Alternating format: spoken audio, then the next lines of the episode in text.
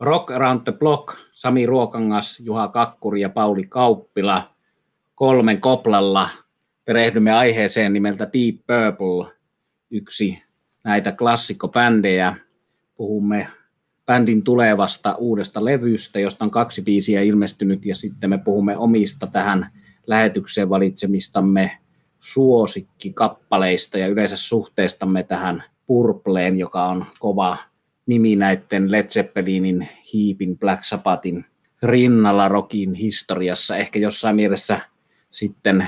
ollut pykälän aliarvostettu siksi, että on jatkanut vuodesta toiseen ja on kokoonpanot vaihdelleet, mutta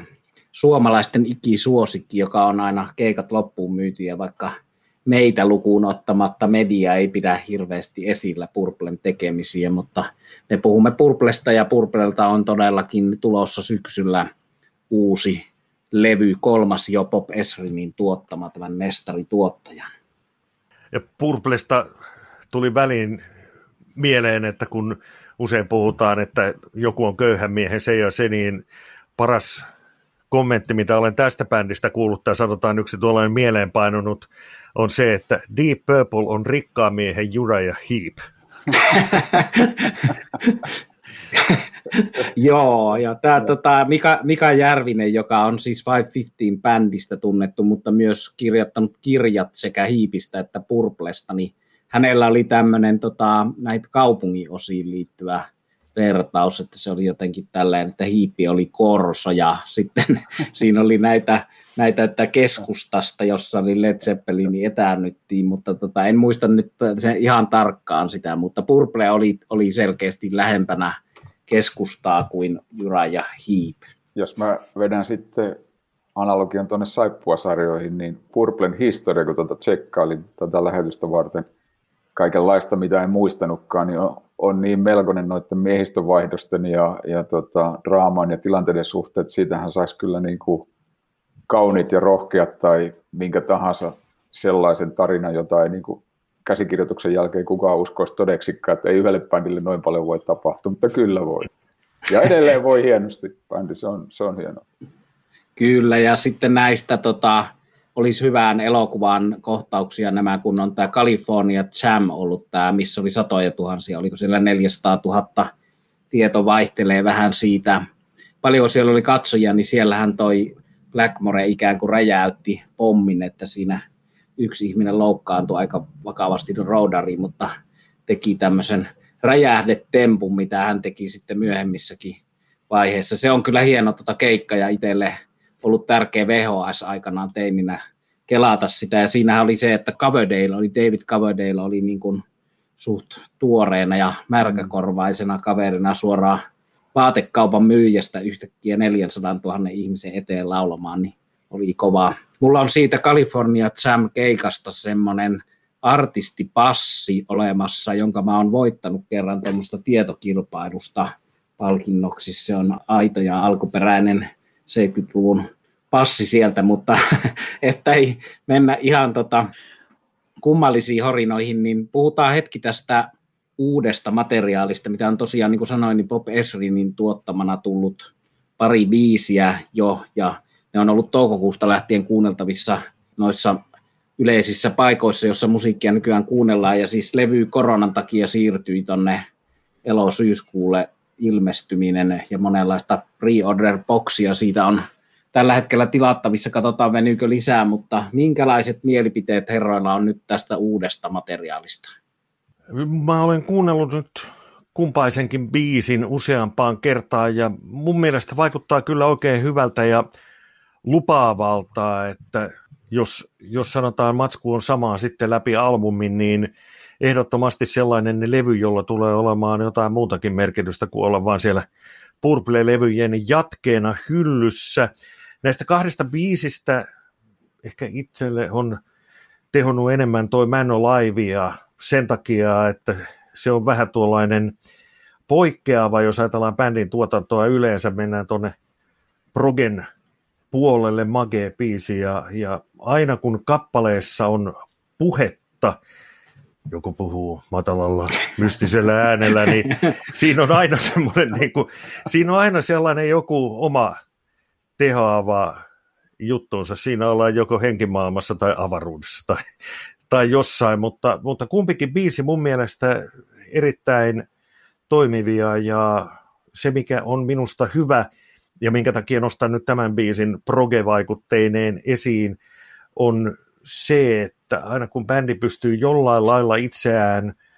niin kuin uudistamaan uskottavasti, niin se on hyvä juttu. Se ei tietenkään tarkoita sitä, että se muuttuisi totaalisesti joksikin muuksi kuin mikä se on, mutta että, että aina jotain vähän uutta tulee mukaan, niin se on, se on positiivista.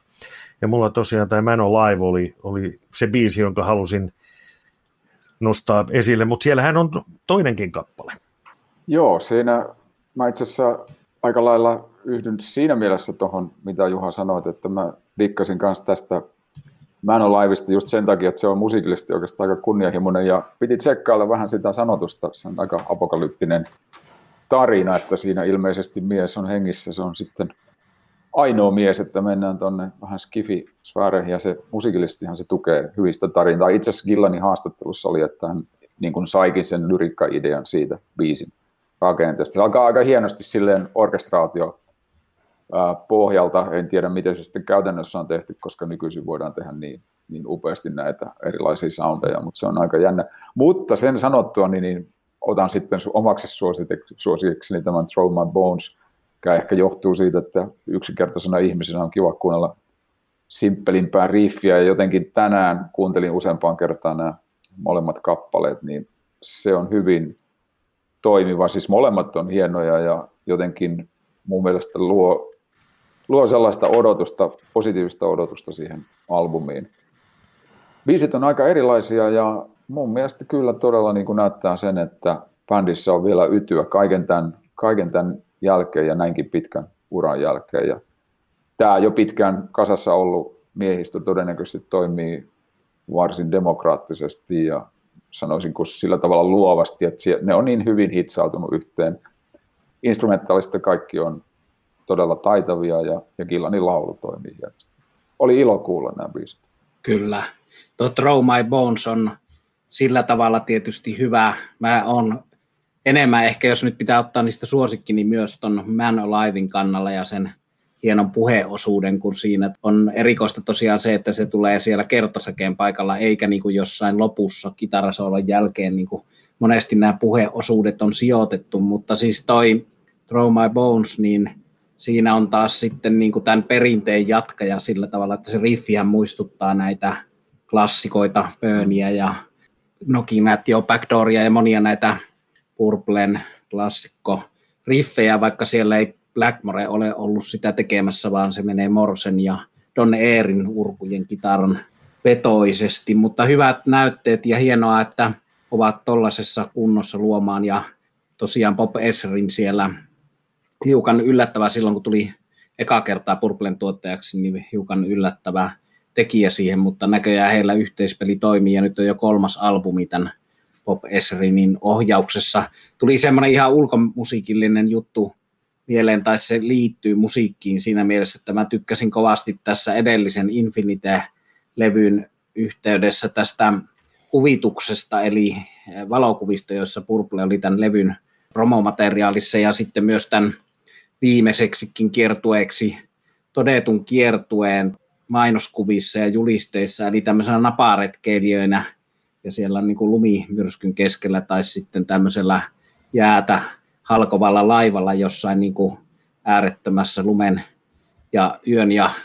taivaan ja jään yhtymäkohdassa. Ja näitä videoita oli myös keikalla viimeksi silloin pari vuotta sitten tuossa Infinite-kiertueen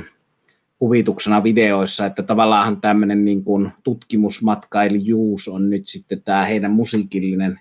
linjansa, että kokeillaan aika rohkeasti kaikkea erilaista ja selkeästi rikkovat kyllä tämmöisen geneerisen hevin ja hard rockin rakennetta, mikä on hieno homma, että siinä missä jotkut Procol Harumit ja muut tämmöiset vastaavat, niin on selkeästi proke-bändi nykyään. Otetaan sitten nämä meidän omat suosikit, eli mikä kelläkin tuli tässä kohtaa mieleen Purple suosikkina, ja siinä yhteydessä voitaisiin nyt vielä puhua vähän tosiaan omasta suhteesta, miten on kullakin ollut tämä Purplen merkitys omassa elämässä ja, ja tota, koko, koko niin musiikki historiassa. Pakkohan sen ei ole ollut olla samanlainen yhtä suuri kaikilla meillä, mutta, mutta tota, aloitetaanko vaikka Paulista se, minkä valitsit sitten muun biisin? Pauli Juha ja minä kerron viimeisenä omaani. Joo, mä tota, ennen kuin menen siihen, niin sain itseni taas kerran kiinni siitä, kun mä sanoin, mä tsekkailin tota historiaa sen lisäksi, mitä nyt hatarasti muistan, niin tota, Don Eri ja, ja Steve Morsen osalta aina silloin tällöin saan itseni kiinni sitä ajatuksesta, nämä uudet pojat, mutta tota, tosiasiassahan molemmat on ollut pitkään bändissä. Ja mun valinta on Sometimes I Feel Like Screaming tuolta Perpendicular-albumilta. Ja sehän oli, jos siinä vaiheessa se oli Purplen 15 albumi, mutta ensimmäinen, jossa tosiaankin Steve Morse korvasi Richie Blackmoren. Ja niin kuin tiedetään, niin Blackmorehan oli tuurannut 75 vuoden Blackmoren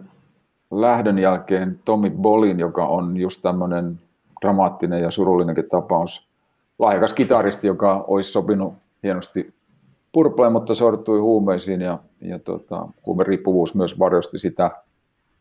aikaa purplessa itse asiassa johti sit lopulta siihen, että, että tota, Come Taste the Band-albumin jälkeen Purple lopetti. Siitä on olemassa dataa, historiasta dataa, miten kaikki tulivat siihen tulokseen, että laatutaso oli hippunut ja pikkuhiljaa useampi henkilö tuli sitten siihen tulokseen, että ei tätä kannata jatkaa, niin sitten pitkän tauon jälkeen 84 hän tämä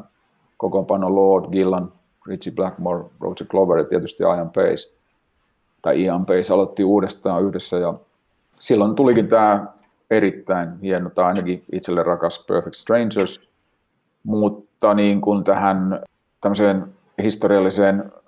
sekoiluun tai mutkikkuuteen liittyy, että 89 Gillan lähti, taisi, taisi itse asiassa saada potkut bändistä, koska Gillan ja Blackmoren välit oli, oli tunnetusti tosi viileät monta vuotta, ja, ja siinä vaiheessahan Jolin Turner tuli Gillanin korvaajaksi, ja Gillanin kanssa kokoonpano ehti tehdä tuon House of Blue Lightin, ja, ja Turnerin kanssa Slave Masters-albumi 90. Mä en ole kauhean innostunut ollut noista. Mutta tähän historiaan liittyy sekin, että sitten 25, Purplen 25-vuotisjuhlan kynnyksellä 93, niin Killan haluttiin takaisin. No Blackmore ei häntä halunnut ja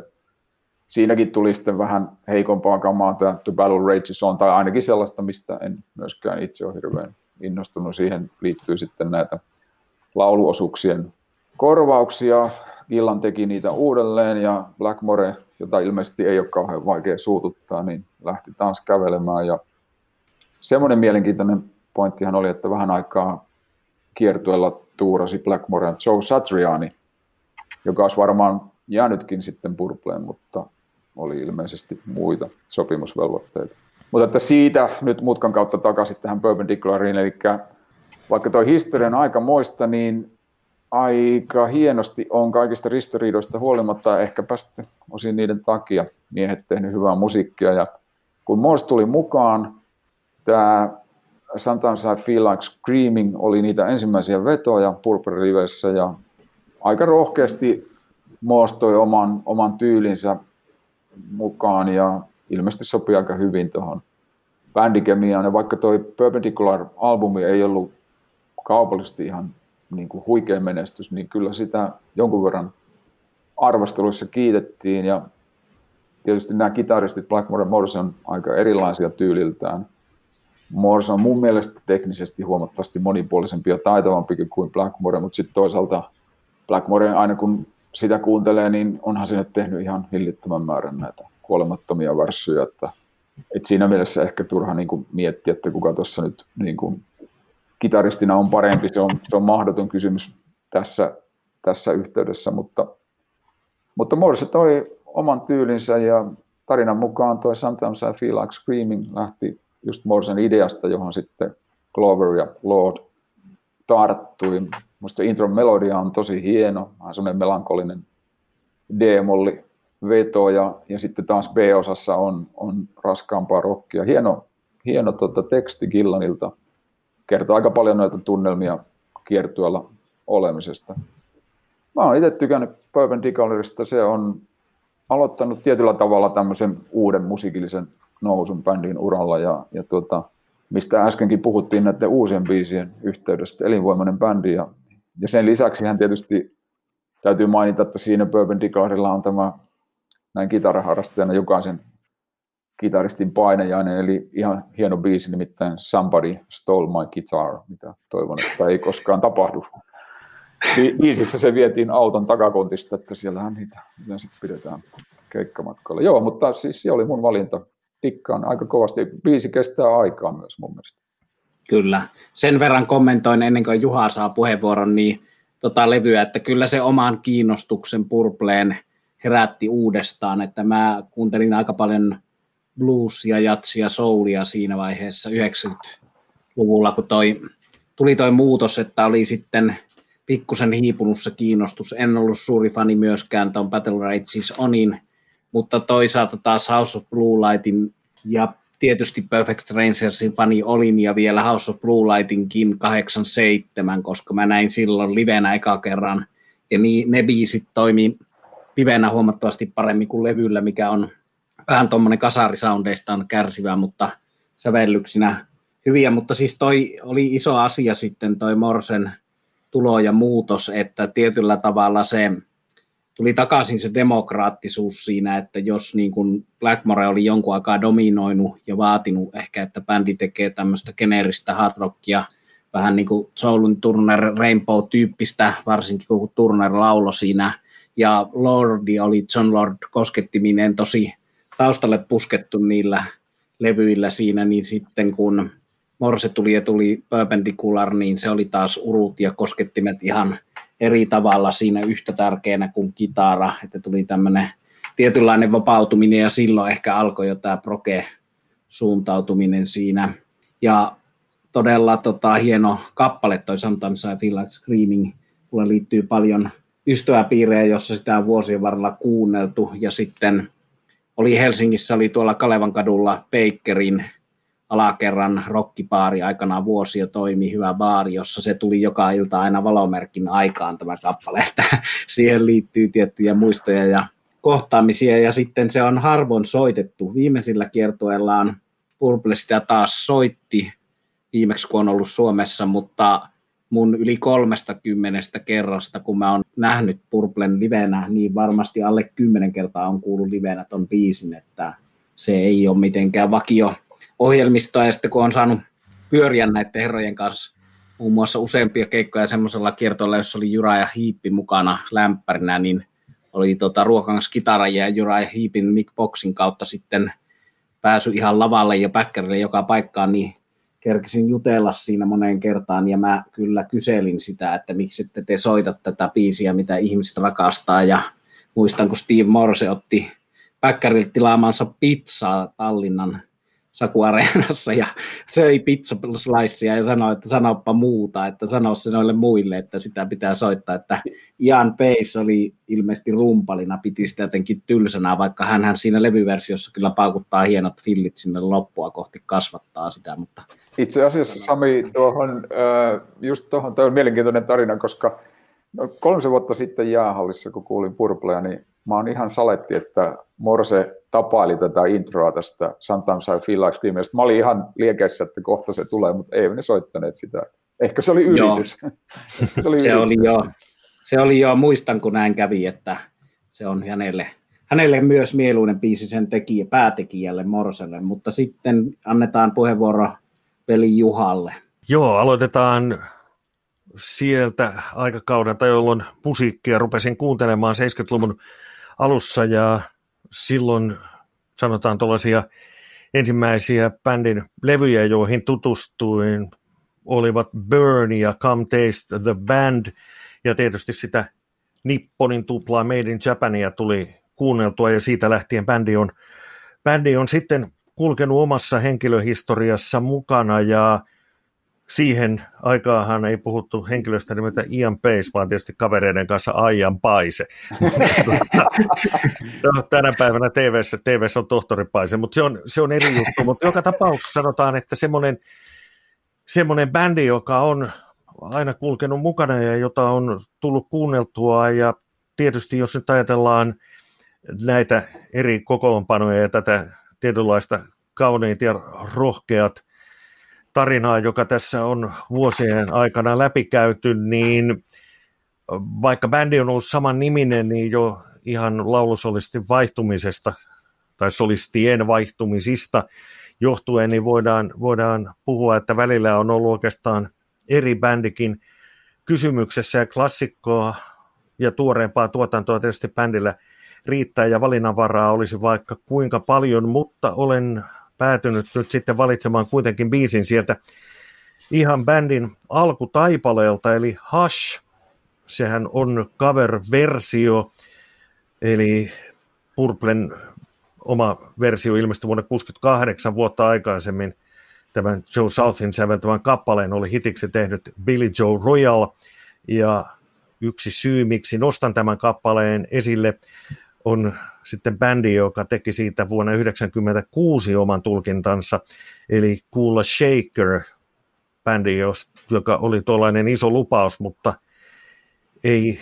ura sitten kovin pitkäksi paras valoissa muodostunut, mutta hyvä bändi ja haluan sen nyt tässä välissä nostaa. Kannattaa ne Kula Shakerin vähäiset julkaisut käydä läpi ja kuunnella hienoa musaa. Sivujuonesta takaisin pääraiteille.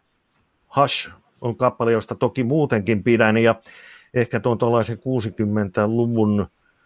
lopun, 68han se julkaistiin, fiilis, jollain lailla tietyt kriimin jutut tulevat mieleen, ja minun mielestäni se on jonkunlaisessa, nimenomaan tämä Purplen tulkinta jonkunlaisessa sukulaissuhteessa – Spencer Davis Groupin I'm a Man-kappaleeseen jotain tuollaista svengaavan Lontoon 60-luvun Lontoon fiilistä tuossa on.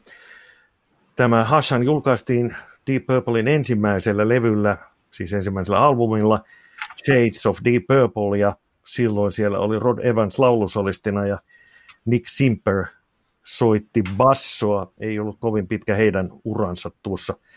bändissä ja sellainen, kun näihin podcasteihin täytyy aina saada se Rolling Stones-yhteys, niin nyt, nyt otetaan se sitten John Lordin kautta. John Lord ja Ronnie Woodin veli Art ovat nimittäin aikanaan 60-luvulla soittaneet samassa bändissä. Bändi oli nimeltään Art Woods, eli tätä kautta löytyy myös sitten se Rolling Stones-yhteys. Mutta tosiaan meikäläisen valinta Hush, erinomainen biisi ja tsekatkaa myös Kuule Shakerin tulkinta ja muutenkin tuo bändi vielä uudestaan. Kyllä vaan Kuula Shakerin minäkin näin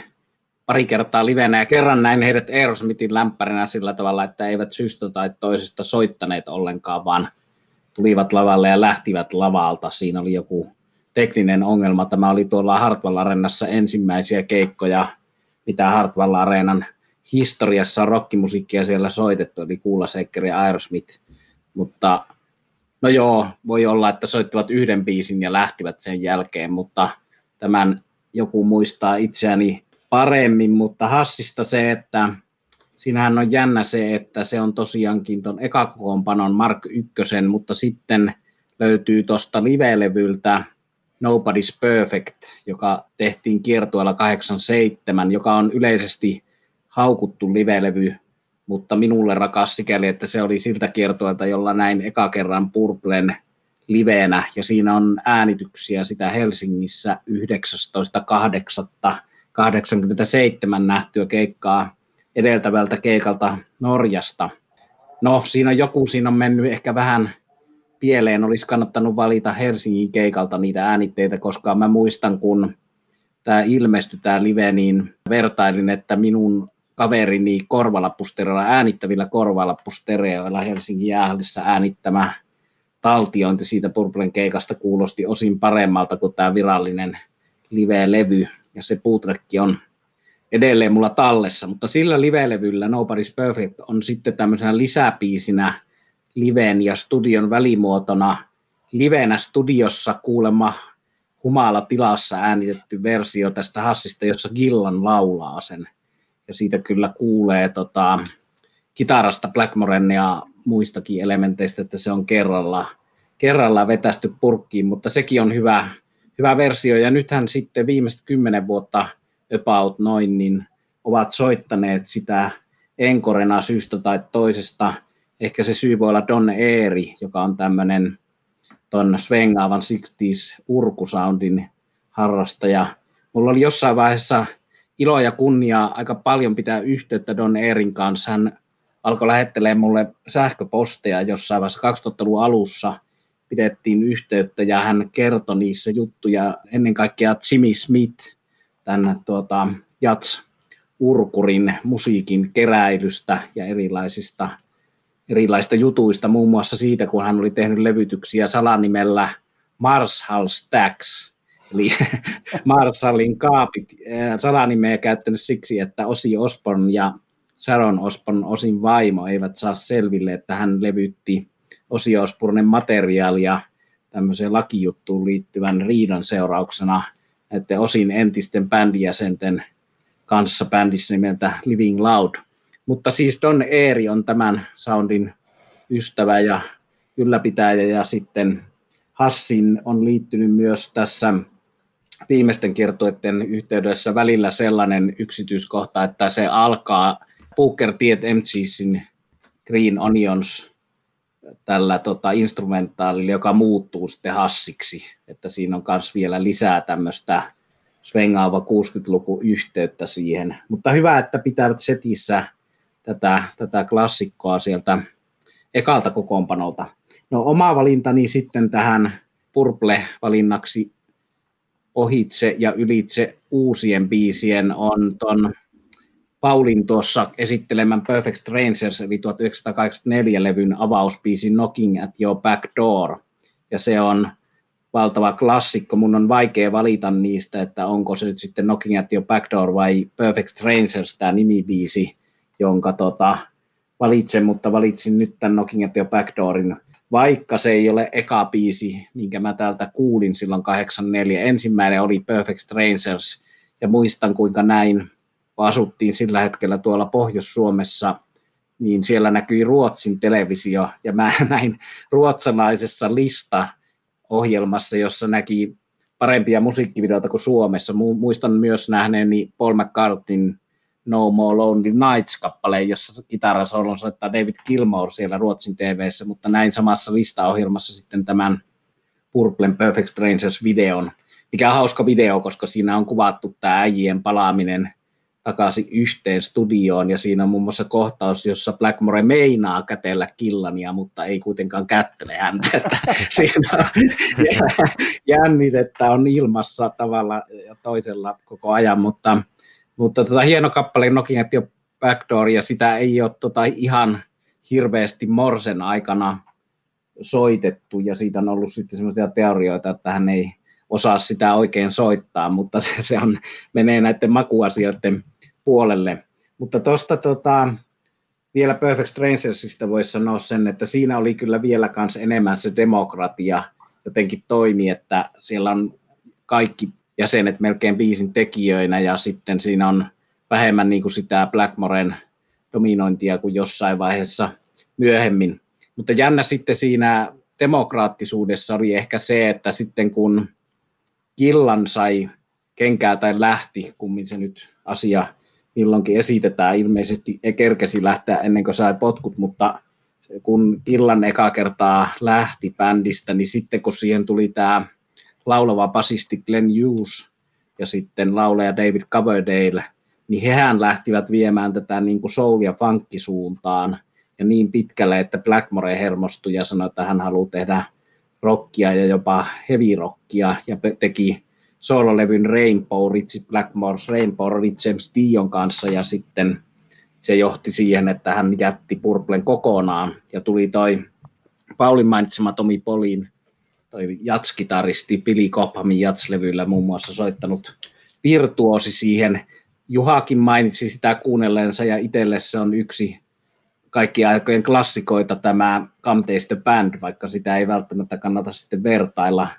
suoraan johonkin muuhun Purple-levyyn, että sillä on hyvin vähän tavallaan yhteistä jonkun Perfect Strangersin kanssa,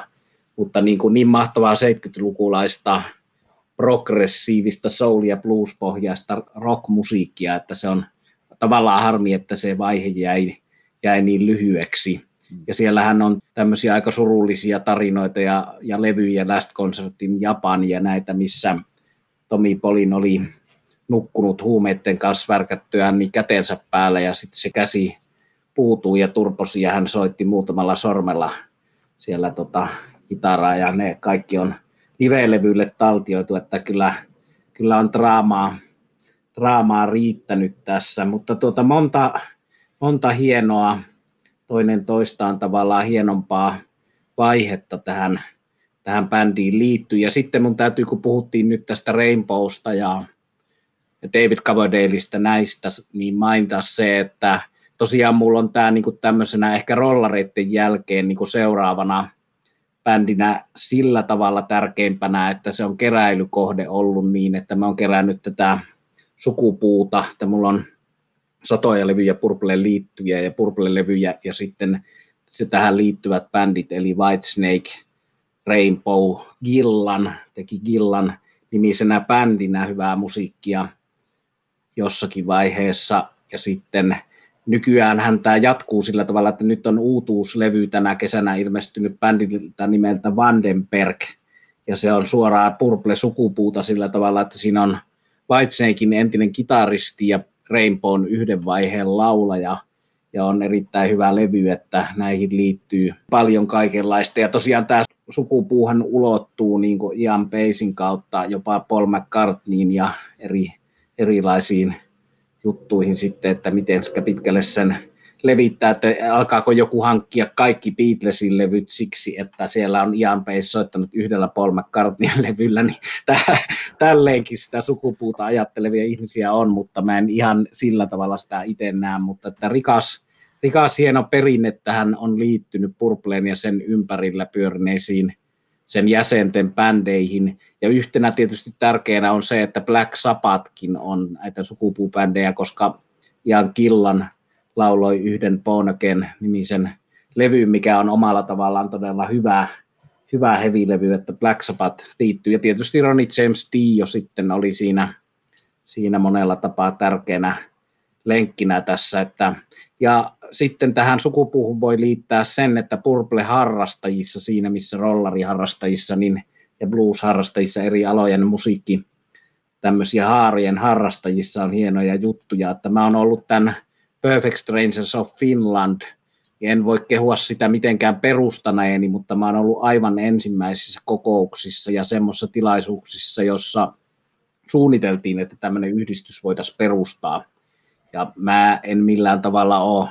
ikinä sen porukan kanssa riitaantunut, vaikka tämmöisiä juttuja olen kuullut itsestäni, mutta se, miksi mä jossakin vaiheessa olin vähemmän tekemisissä tämän Purple-yhdistyksen kanssa johtuvaa siitä, että mä olin blues-yhdistyksen Finnish Blues Societyn puheenjohtaja, ja mulla oli kuitenkin vaimo ja lapsi, niin mä en pystynyt tekemään kovin montaa yhdistysmusiikkijuttua samanaikaisesti, mutta kaikella rakkaudella tätä Perfect Strangers of Finlandia kohtaan, joka on hienoa porukkaa ja on järjestänyt kivoja matkoja tonne muun muassa Tuuriin katsomaan kerran tänne kyläkaupan ruokaosaston avaajaisiin Deep Purplea, että se on montako kertaa he ovat soittaneet ruokaosaston avaajaisissa, en tiedä, mutta tämmöinen on tehty ja siellä oli hieno kermanvärinen liivipuku killanilla päällä, eikä sukkia ollenkaan, paljon jaloin ja liivipuku päällä, että se jäi siitä keikasta myös mieleen. Mutta sitten mä, ennen kuin mä kysyn Juhalta ja Paulilta vielä tähän kommentteja jatkoon, niin kerron sen, että tosiaan toimittajan roolissa ja ruokaus roolissa on päässyt sitten monta kertaa haastattelemaan bändiä Purplea ja ollut kiertoilla useampia keikkoja ja sitten oltiin muun muassa Aki Plumperin rakkaan ystäväni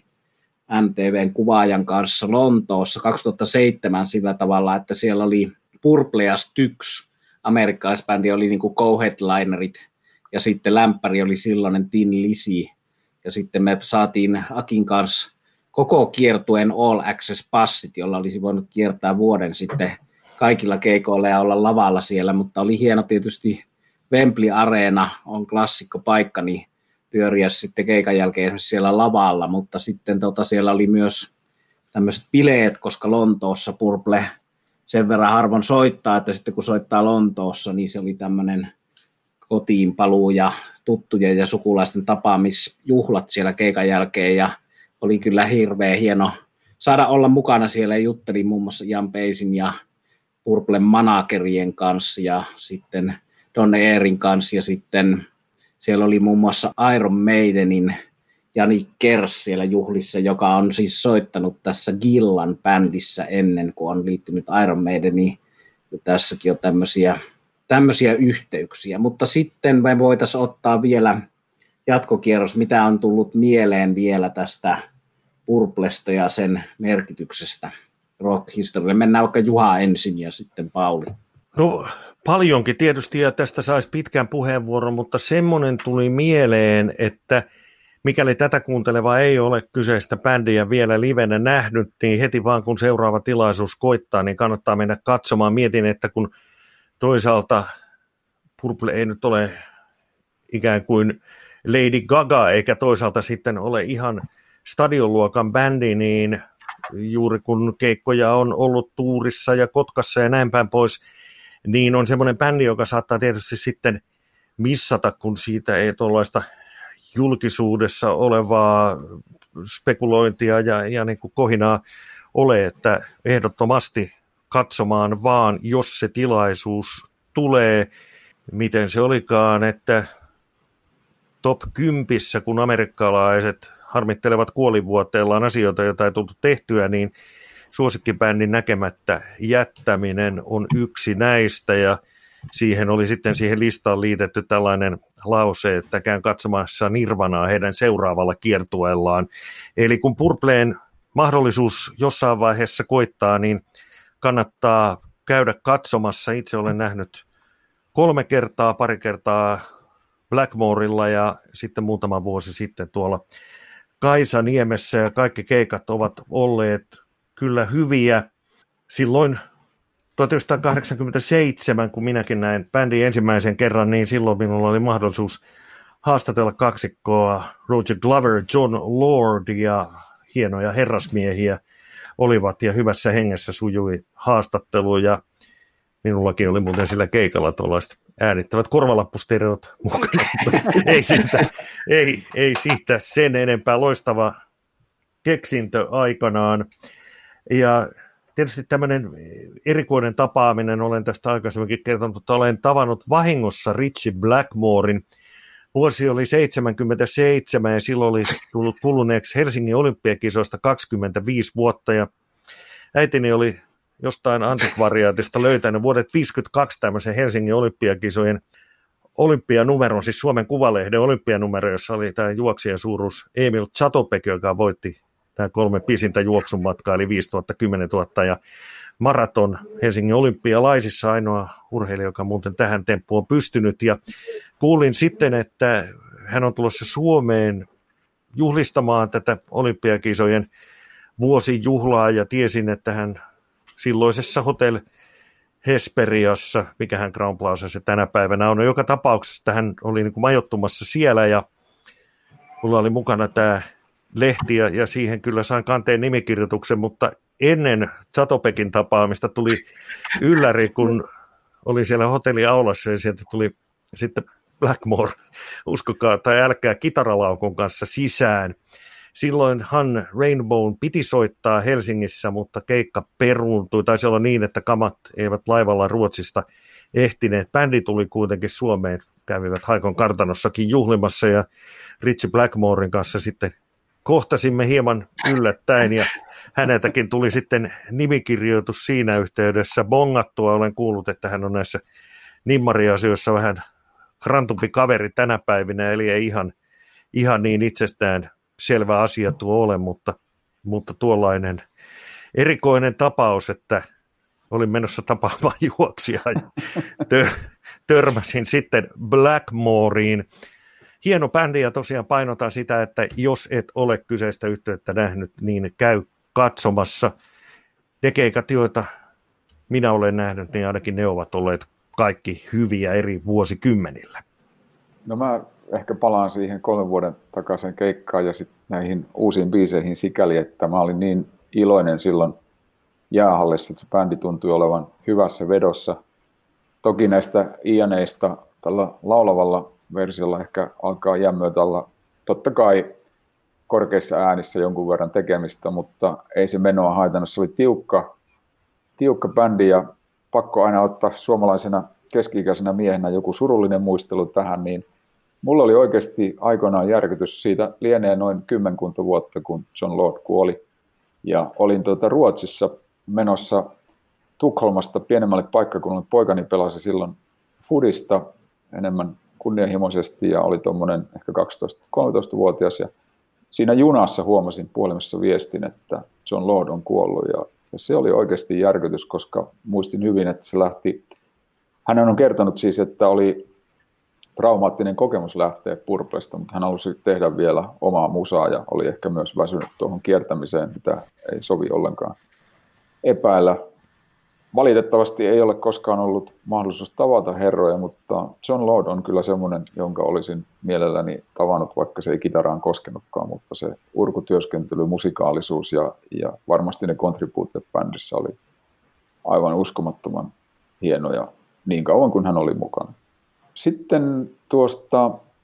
bändin tulevaisuudesta ehkä sen verran, että mä näin aika tuoreen haastattelun, jossa nyt sitten oli muistaakseni Don Airy Ian Pace ja Roger Glover ja, ja heiltä sitten kysyttiin, että kuinka kauan tässä vielä meinaatte jatkaa, niin tämä Ian Pace tai Juhan mainitsema Ajan Paise, niin hän totesi hyvin humoristisen sävyyn, että pakkohan se on myöntää, että jonain päivänä se eteen tulee, mutta toistaiseksi jatkaa ja mulle jäi aika vahva kuva siitä, että nyt soittaminen on kivaa. Eli haluan kyllä ehdottomasti, kun se mahdollisuus tulee, myös mennä itse katsomaan purpea uudelleen. Että näissä vanhemmissa nimekkäissä bändeissä, vaikka Purple ei mitään stadionluokkaa tosiaan olekaan nykyisellään, niin niissä on aina se vaara. Jollain tavalla siinä on se vaara, ettei romahda niin kuin tavallaan se oma arvostus. Haluan jättää niin kuin hyvän muiston, mutta luulen, että Purpen suhteen sitä ongelmaa ei ole. Ja sitten on pakko vielä haarautua tuohon Kuula Shakeriin, että minäkin ilmoittaudun siihen faniklubiin ja ihmetellyt, että mihin se bändi oikein hävisi. Tarkastin, että itse asiassa niiden viimeinen albumi K2, vaikka tämä oli 90-luvun bändi, niin se on ilmestynyt 2016, että se on niinkin tuore. Ja minustakin se oli todella lupaava aikoinaan, että en tiedä mihin se sitten lopulta hajosi, mutta palaan siihen, että kannattaa sitäkin kuunnella, vaikka tämä olikin Purple-ohjelma. Ja hy- hyvä versio Hassista tosiaankin, ja hyvä, että nostivat Kyllä. sitä, sitä tavallaan sitä Purplenkin versiota, nostivat tietyllä tavalla tekemällä sen, sen coverin siitä, mutta tota sen verran että on pakko tuohon synkkyyteen ja kuolema-asiaan viitata, että tässä haluan lyhyesti, en pitämällä hiljasta hetkeä, mutta muistamalla ystäväni Kekäläisen Jukkaa, joka kuoli viime vuoden lopussa ja oli siis Rock Around the Blockin varmaan aktiivisin kommentoija, että jos lukee niitä blogeja niin siellä Jukaan juttuja näkee ja kuulee, niin hänen kanssa käytiin katsoa viimeksi, kun Purple soitti Helsingissä, siitä on hyvät muistot, ja sitten viime kesänä me nähtiin vielä Whitesnake Tampereella, mikä oli tätä samaa sukupuujuttua, eli hyvä ystävä, joka oli Purpleen liittyen, ja hänet haudattiin Purple T-paidassa, jonka minä olin hänelle antanut, mutta liikutuin tietysti, kun menin Jukan äidin kanssa sitten katsomaan tätä kuollutta ystävääni, niin sitten kun näin, että hänellä on mun antama purple-paita päällä ja Rolling Stones huivi kaulassa, ne oli ostettu tuota rollarihuivi viime kerralta, kun Stones soitti Tukholmassa. Eli tämä oli, en ole varma, oliko vaimolla tieto, että tälleen on halunnut itse itsensä puettavan vai oliko se tulkittu tuntien herran, mutta hieno, hieno asia joka tapauksessa. Mutta vielä tästä Purplesta se, että, että tota, jos nyt sitten ei aleta sen enempää tappelemaan tästä, että onko Morse vai, vai Black, Blackmore vai mikä se on, mutta tuota, tietysti, kumpi se on se parempi, kumpi se on se parempi, Tommy Dolin on se paras kitaristi. Mutta tota, se, että se täytyy sanoa tässä, että ne oli, oli tosiaan hyvin erilaisia aikoja, että, että Morsella on sitä tiettyä täydellisyyttä, mutta sitten Blackmoren kanssa siinä oli kyllä semmoista vaaran tunnetta siinä bändissä. Tämä tuli itse asiassa mieleen tuosta kun tuota, Juha sanoi, että Blackmoreilta ei ole niin helppo niitä nimmareita saada, että on tämmöinen oikukas kaveri, niin oli oikukas kaveri lavalla myös, että oli, oli tosiaan sitä vaaran tunnetta, vaikka siinä ei varsinaisesti olisi ollut Blackmorella ja Killanilla mikään riita päälläkään. Että se oli täysin tavallaan erilainen se viehätys. Eikä tietenkään Morsekaan sitä mitenkään tylsää tee sillä omalla taitavuudellaan, mutta siinä on tavallaan täysin kaksi eri, kaksi eri bändiä. Ja nythän on Blackmorelta nähty hänen viimeisellä Suomen esiintymisellä Rainbow nimellä niin näitä kummallisia temppuja, muun muassa se, että hän jätti Smoke on the Waterin soittamatta tuolla Helsingin Hartwell Areenassa, että se on ehkä, sen voi kuitata sillä, että jos katsoo ehkä tuoreimpia Blackmoren haastatteluja tämän yhden viimeisimmän Rainbow-kokoonpanon tuommoisella CD-DVD-yhdistelmällä haastattelu, jossa Blackmore kertoo, että hän ei ihaile musiikkipiseksi ketään muuta kuin Bob Dylania, että Dylan on pystynyt säilyttämään semmoisen tietyn mystisyyden ja arvaamattomuuden, niin tämä ehkä kertoo vähän siitä, mikä, mikä on sitten hänen tapansa toimia tilanmaisesti, että ei ole pakko soittaa Smoke on the Wateria, mutta Smoke on the Waterista päästään sitten vielä tähän lopuksi semmoiseen aiheeseen, mikä maailmalla tulee vastaan, kun googlettaa sanat Deep Purple, niin siellä puhutaan pitkästi ja kiihkeästi Rock and Roll Hall of Fameista ja siitä, että Purplea ei sinne ole valittu, ja siellä muun muassa Metallica on ollut äänekkäästi lobbaamassa tuota Purplea sinne, ja Steve Lukatterista löytyy haastattelu, jossa hän hämmästelee sitä, että hänellä ei ole mitään Paddy Smithia vastaan, mutta miten voi olla niin, että Paddy Smith on Rock and Roll Fameissa, mutta Smoke the Waterin tekijät eivät ole siellä, että hän ei kitaristina ymmärrä tätä asiaa, ja se Lass on sitä hämmästellyt ja monet muusikot muut ja Kissin Gene Simmons ja Rassin Kedi Lee olivat mukana kampanjoimassa Purplea Rock and Roll Hall of Fameen, mutta kuinka suuri merkitys sillä sitten on Purplelle itselleen, niin se on asia, jota emme varmasti täysin tiedä, mutta tämmöisiä asioita Amerikassa liitetään näihin klassikkobändeihin. Ja tietysti jos ajattelee Rock and Roll Hall of Famein näkökulmasta ja tuota sukupuuta, niin mahtuuko sinne lavalle 87 muusikkoa hakemaan sitä Deep Purple pystiä. Että vakava, vakavasti ottaen siis ehdottomasti kuuluisi kyllä Rock and Roll Hall of Fameen. Joo. Ja samaa, siinä... mieltä, samaa mieltä, mutta sitten näistä 87, kuinka moni niistä tosiaankin niin kuin pystyy vierekkäin seisomaan. niin. mutta harvinaiset yhteiskuvat saatiin siitä, kun tuo Coverdale – Glenn Hughes ja sitten Killan oli yhdessä näissä, kun Purple oli päässyt ehdolle sinne Rock and Roll Hall of Fameen, niin olivat siinä. Ja sitten tätä on nyt liitetty vähän tähän Rock and Roll Hall of Fame-asiaan, ja sitä on liitetty John Lordin kuolemaan sitä, että näillä oli tämmöistä tiettyä aktivoitumista, että Coverdale oli yhteydessä Blackmoreen ja he oli neuvotelleet tästä niin paluusta ja sitten siinä tuli managerit väliin, mutta sittenhän Whitesnake teki Eli Coverdale teki Whitesnake-nimisen bändinsä kanssa Purple Album-nimisen levyn, joka haukuttiin lyttyyn, mutta minä ymmärrän tavallaan sitä levyä ja jollakin tavalla tykkään sen osasta sen versioista ja siitä ajatuksesta tykkään, että Coverdale halusi niin kuin nostaa hattua John Lordille ja ajalle, jolloin hän oli itse Purplessa. Ja siinä oli käynyt sillä tavalla, että Coverdale oli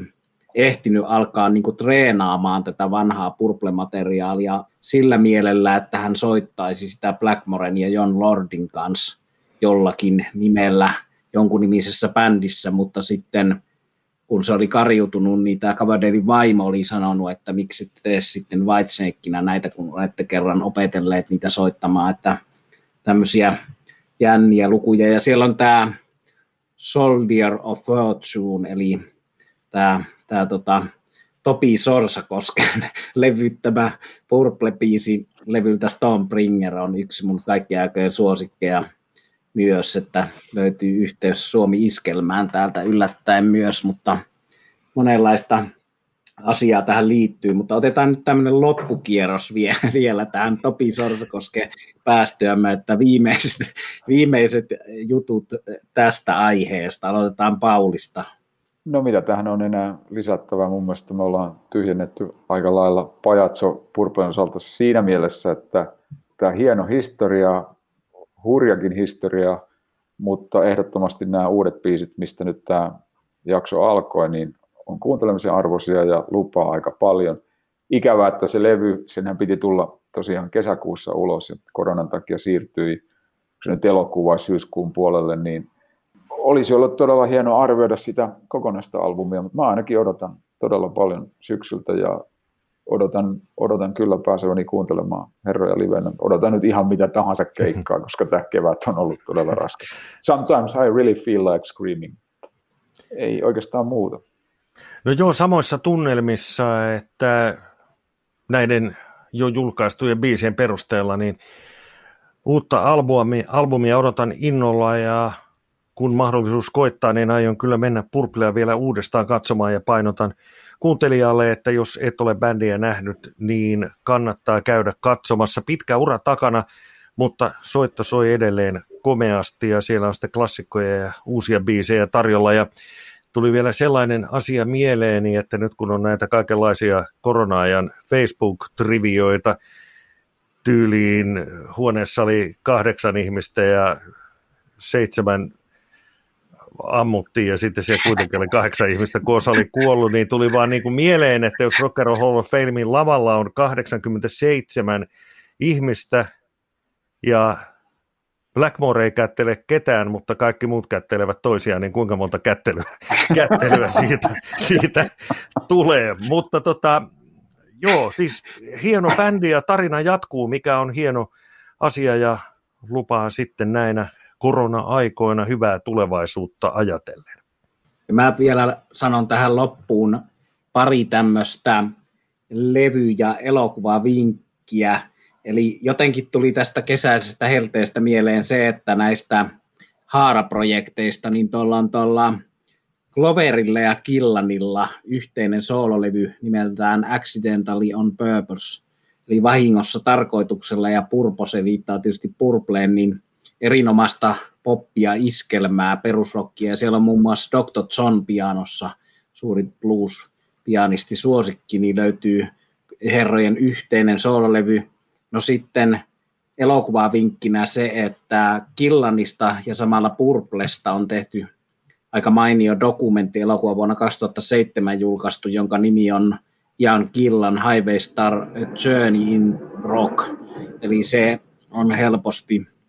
löytyy. En ole varma, onko se tällä hetkellä kokonaisuudessaan YouTubessa, mutta helppo ostaa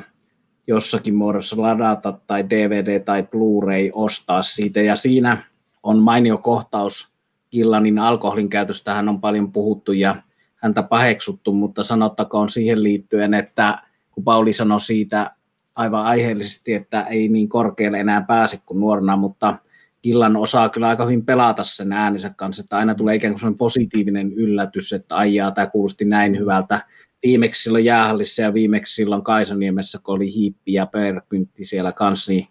hienosti, hienosti veti äänensä puolesta. Mutta siis tässä dokumenttielokuvassa on paitsi mainioita kertomuksia siitä, kun hän liittyi Black Sabbathiin ja aamulla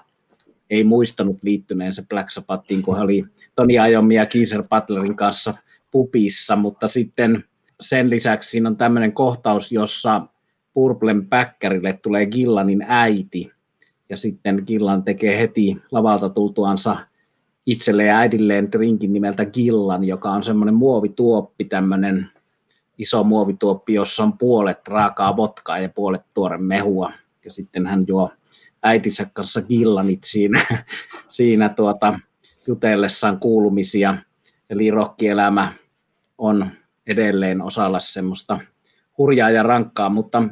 todellakin hienoa, että saatiin tehdä tästä aiheesta, rakkaasta aiheesta yhteinen ohjelma. Palataan Purple ja Purple sukupuuhun ja Perfect Rangers of Finlandiin, jonka edustaja Anssi meillä on ollut Well bändeineen jo täällä vieraana. Ja sitten me palataan tuohon tulevaan Purple-levyyn ja sen tuottaja Bob Esriniin, vielä tänä vuonna. Mulla on suunnitteilla tehdä itselleni Bob Esrin soittolista, jossa olisi kaikkia hänen tuottamiaan Pink Floydit, Kissit ja Alice Cooperit ja näitä levyjä. Siitä saisi aika hauskan, että olisi yksi näyte per levy ja tietysti nämä uudet Purplen biisit siinä. Mutta hienoja tämmöisiä musiikillisia tutkimusmatkailujuttuja, niin kuin puhuttiin niistä naparetkeilijä kuvista liittyen näihin. Mutta kiitoksia hyvät ystävät kuuntelusta ja kiitoksia Pauli ja Juha. Ja tämä oli Purple Special ja Rock Around the Block-niminen ohjelma.